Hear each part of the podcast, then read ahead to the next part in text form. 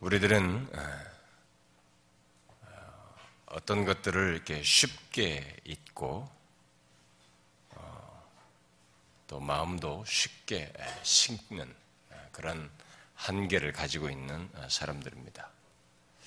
어떤 것은 쉽게 잊어서는 안 되고 또 마음이 식어서도 안 될 것인데도 우리들은 마음이 그렇게 쉽게 식고 또 잊고 그렇습니다.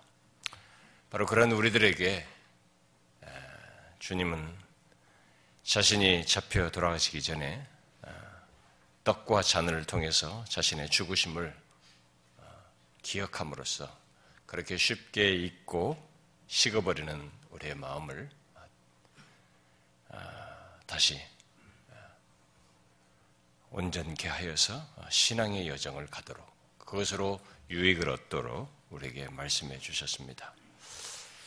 우리가 한 달에 한 번이라도 이 성찬을 받음으로써 우리의 연약한 마음을 다시 새롭게 할 수 있도록 그 해주신 것이 얼마나 아, 정말 우리 입장에서 보면 아, 놀랍게도 감사한지 모르겠습니다.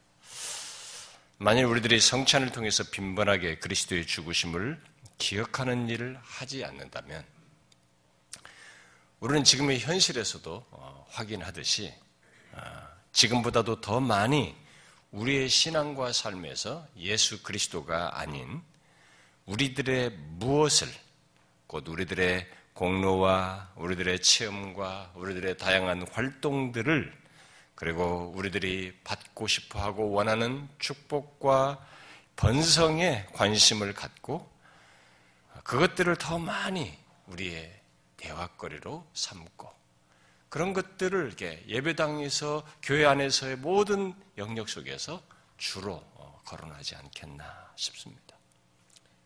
아마 우리들은 그럴 것입니다. 실제로 그것이 사실인 것을 오늘 우리들의 현석에서 어, 보고 있습니다. 복음을 등한시하는 오늘날의 교회의 풍토 속에서 수많은 사람들이 어, 이미 그런 모습을 많이 보이고 있죠. 예수 그리스도를 믿는다면 그에게 생명과도 같고 아예 전부라고 할 수 있는 예수 그리스도. 그리고 그분 안에서 자신의 존재와 삶을 보아야 하는데 오늘날 교회 안의 사람들을 보게 되면 온통 관심거리가 나, 나, 나예요. 나인 것을 보게 됩니다. 나의 느낌, 음, 지금 나의 감정과 기분, 그것이 중요합니다. 뭘 말해도 나의 기분과 내 감정이 중요해요. 지금 나의 문제와 나의 곤란한 상황과 나의 현실이 중요합니다. 지금 내가 힘든 것, 그래서 그것을 채워줄 하나님, 또 내가 체험한 것, 내가 알고 믿는 것, 그리고 내가 이렇게 했고 이것들을 했으며 이런저런 봉사와 행동, 활동을 한 것 등등 온통 우리는 나의 무엇이 소위 신앙생활의 동인이 되고 또 신앙생활의 목표가 되고 있어요.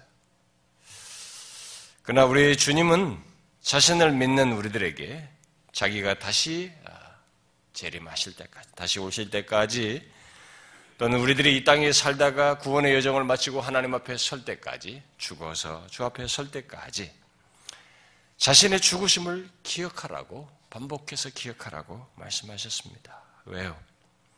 단순히 기념식을 하라는 것입니까? 우리 흔히 기념식을 하듯이 과거에 있었던 일에 대한 단순한 회고를 위해서입니까? 아니죠. 사실은 우리가 기억해야 할 그리스도의 죽으심 안에 우리의 신앙과 삶의 신앙과 삶을 견고케 하고 풍성케 할 모든 것이 있어서 그렇습니다. 아, 굉장한 것이 그 안에 다 연결되어서 있기 때문에 우리에게 반복해서 어, 자기를 기억하라고 죽으심을 기억하라고 하신 것입니다. 또 시들은 우리들의 마음을 일깨워 소생시키시고 지친 우리를 다시 산소망으로 이끌고 죄로 절망하며 낙심한 우리들에게 깊은 정제감에 빠진 우리들에게 오히려 자유와 안식과 평안과 기쁨으로 이끌 모든 것이 그 안에 내포되어 있기 때문에 우리들에게 그걸 하라고 하신 것입니다. 그렇게 그리스도께서 죽으심으로 우리를 죄와 사망에서 구원하는 내막 속에는 언제든지 또 어떤 조건에든지 자신을 대속한 우리를 자신이 대속한 우리를 붙잡아주는 죄사함의 비밀, 참 생명의 비밀, 우리들의 영적 생기와 생명의 비밀이 다 내포되어 있기 때문에 이것을 반복하여 기억하라고 한 것입니다. 그리스도의 죽으심을 기억하는 것 속에는 실제적인 어떤 유익들이 내포되어 있습니다. 그리고 거기에는 성령의 임재 속에서 우리들에게 주시는 은혜가 부어주시는 은혜가 같이 있습니다. 아, 우리는 오늘 본문에서 아, 그런 사실을 시사하는 아, 한 표현을 발견, 내용을 발견하게 됩니다. 하나님이 그의 피로 화목제물로 세우셨다라는 이 말씀입니다. 이 땅에 태어난 인간에게 있어서 참 생명과 참 자유와 안식과 평안은 오직 그 모든 것의 근원이신 하나님과 관련되지 그런 대신 하나님과 관련됨으로써만 사실 이것을 맛보고 소유할 수 있습니다. 아, 그런데 어떤 신문에 보니 어, 한때 그 우리나라의 그 유명한 어, 그 정말 배우였는데 어, 그, 그 감독과 운명적인 사랑에 스파크가 일어서 사랑을 했는데 그 감독이 죽었어요.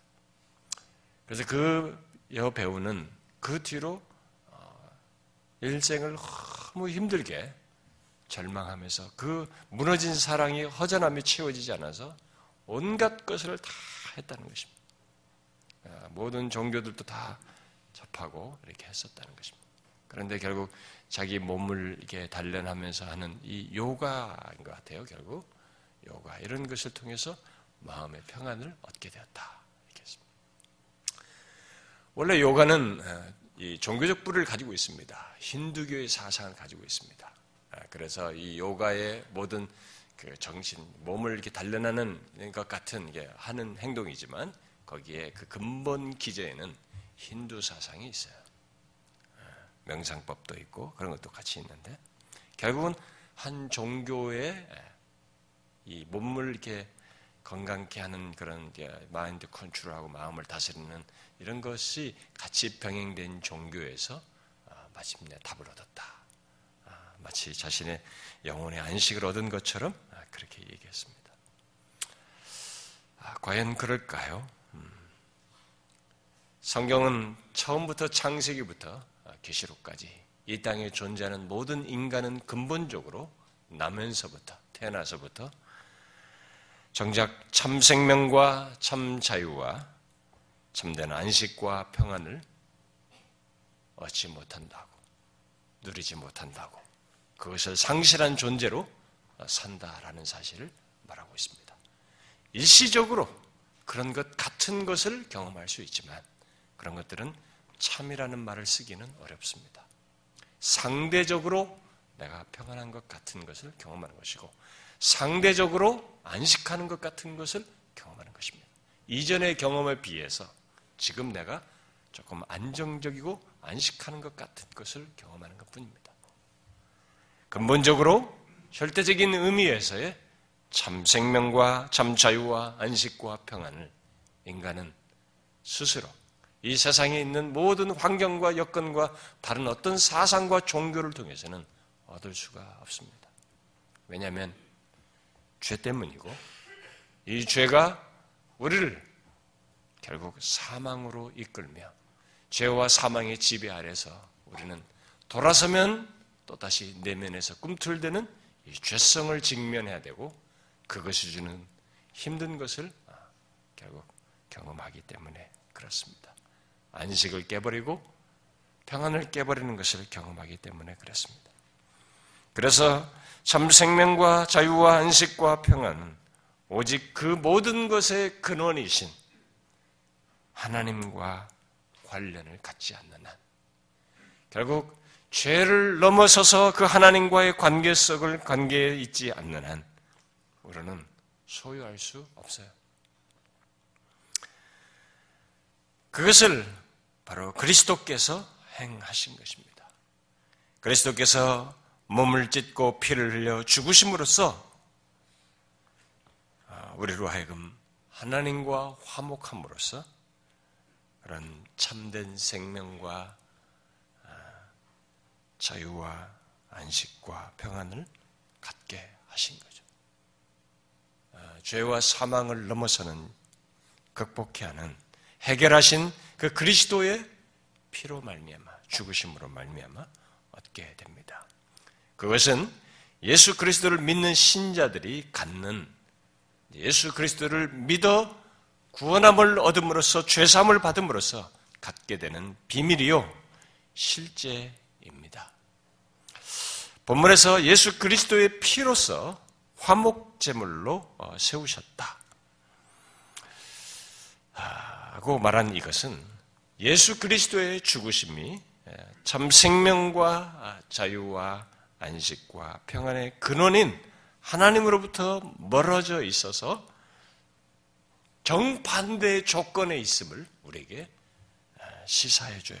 바로 죽음과 죄와 율법과 사망의 속박, 그리고 무엇을 해도 안식하지 못하는 조건, 그리고 죄와 사망으로 인한 두려움과 불안 속에 사는 우리들, 바로 그런 우리들을 이 피로서 그리스도께서 피로서 하나님과 화목하게 화목함으로써 그런 모든 조건에서 우리에게 변화가 있게 하신다고 하는 것, 변화가 있게 되었다는 것을 말해 주는 것입니다.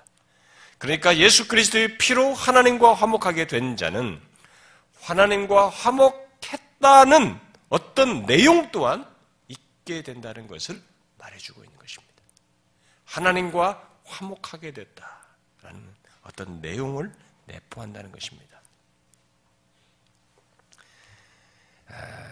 하나님과 화목하게 되었다는 것을 다양하게 그게 뭐냐라고 할 때 다양하게 말할 수 있겠지만 우리는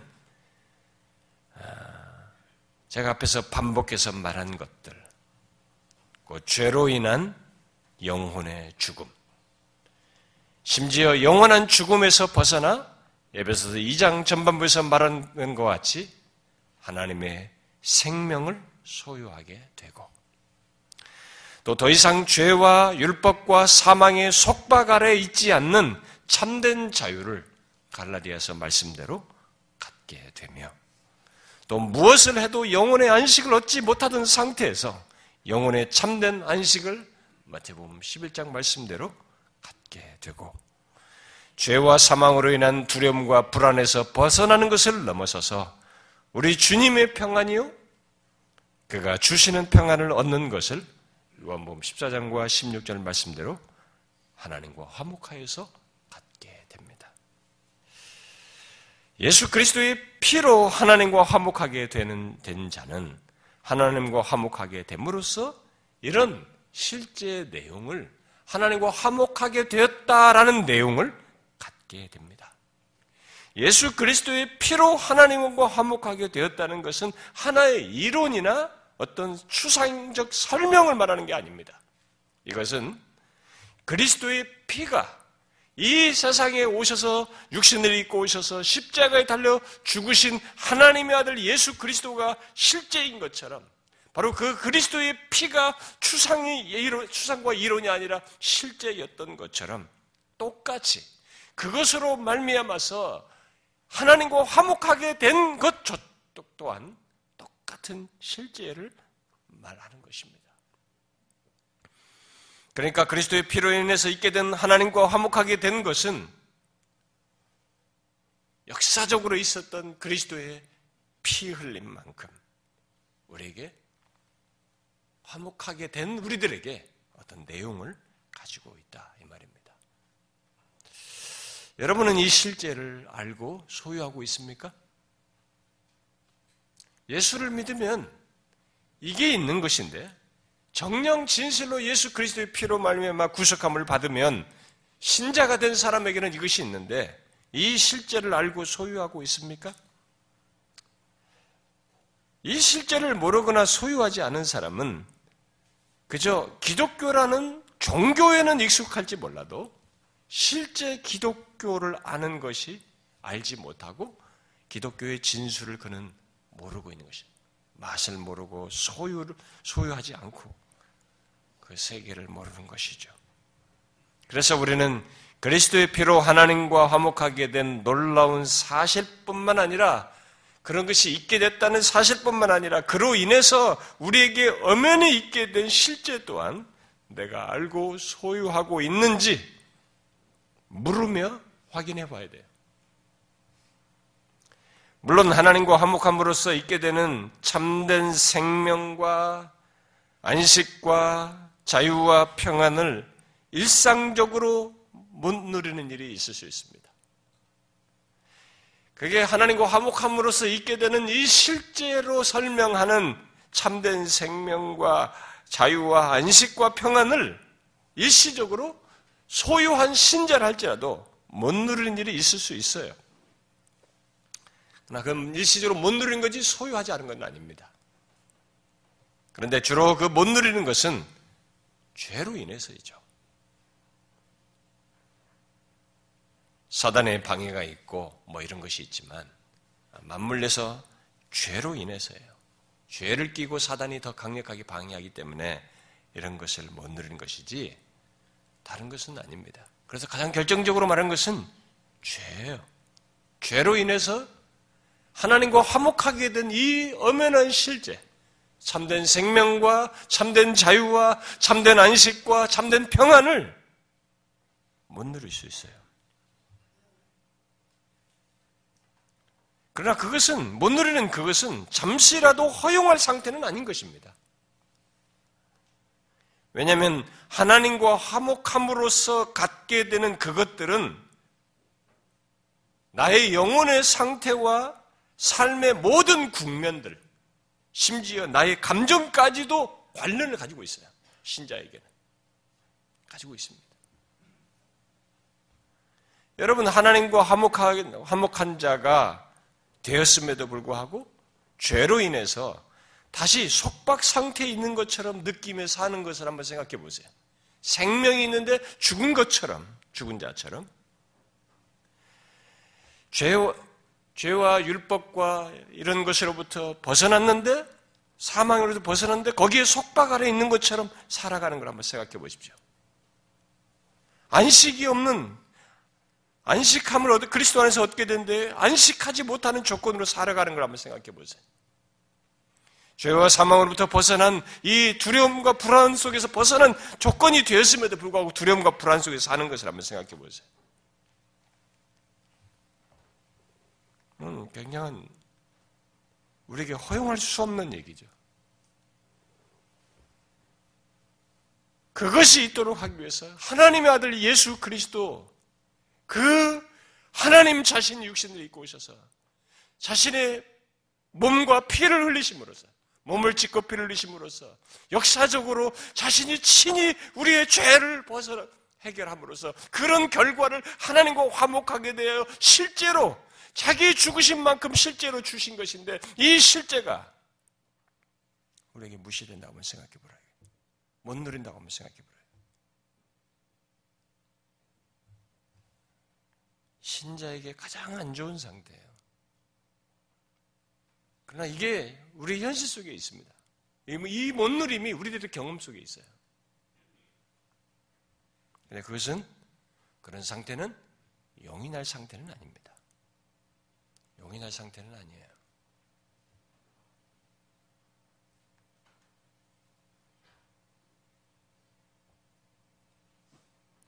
혹시 하나님 안에서 그 어떤 조건에서든지 안식할 수 있는데 자신의 죄로 인해서 안식은커녕 불안해 하십니까?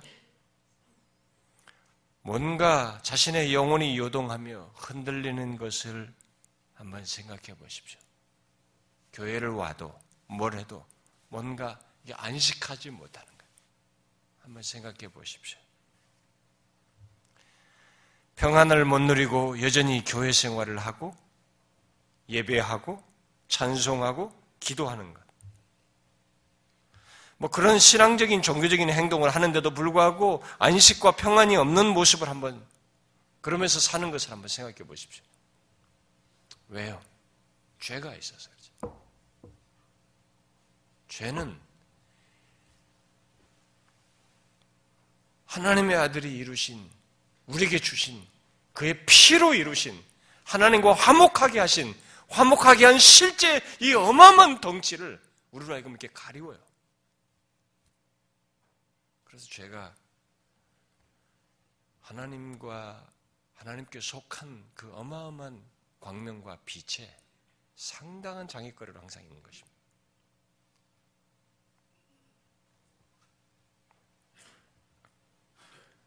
우리가 그렇게 못 누리게 되면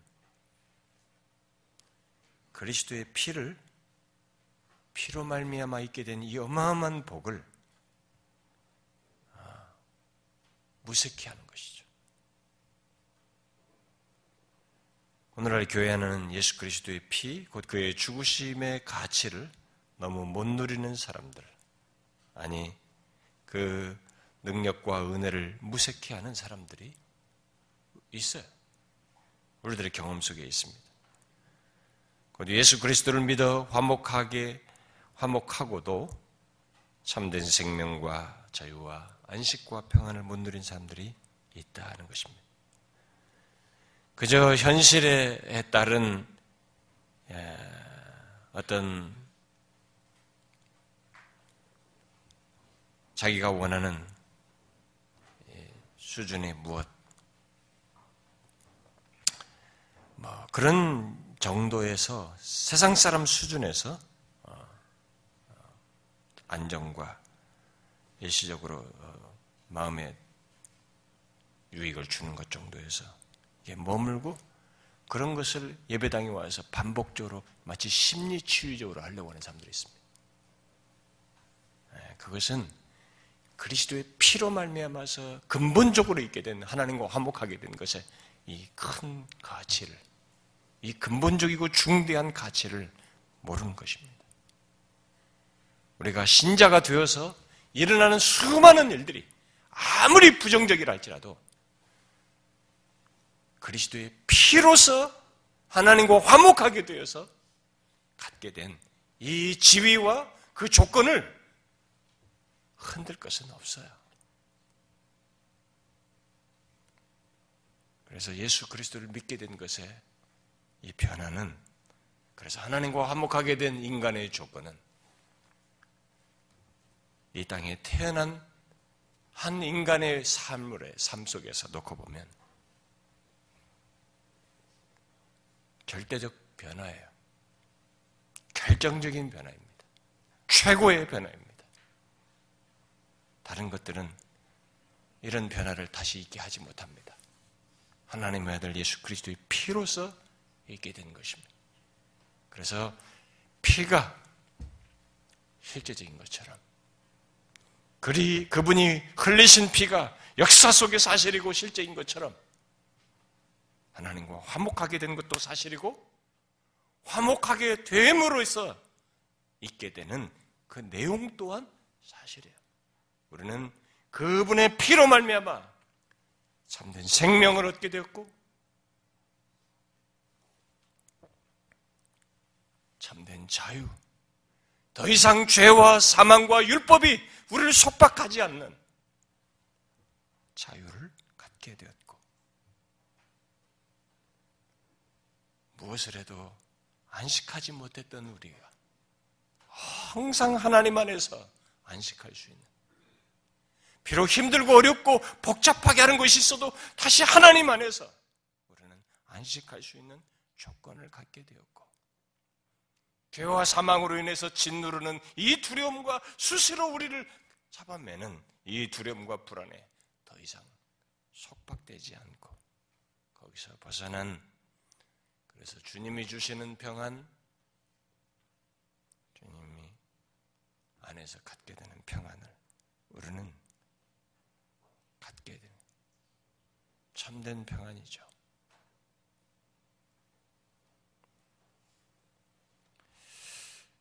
우리는 그리스도의 피로 말미암아 있게 된 이 어마어마한 영광과 복의 세계를 잊지 말아야 합니다. 우리는 이 시간 떡과 잔을 받으면서 그것을 다시 이게 시각적으로 믿음의 눈으로 보면서 확인하겠죠. 그분이 몸을 찢고 피를 흘리심으로써 몸을 찢은 것을 보게 하는 이 떡을 받음으로써 흘리신 피를 보게 하는 이 포도주 잔을 받음으로써 내게 어마어마한 역사가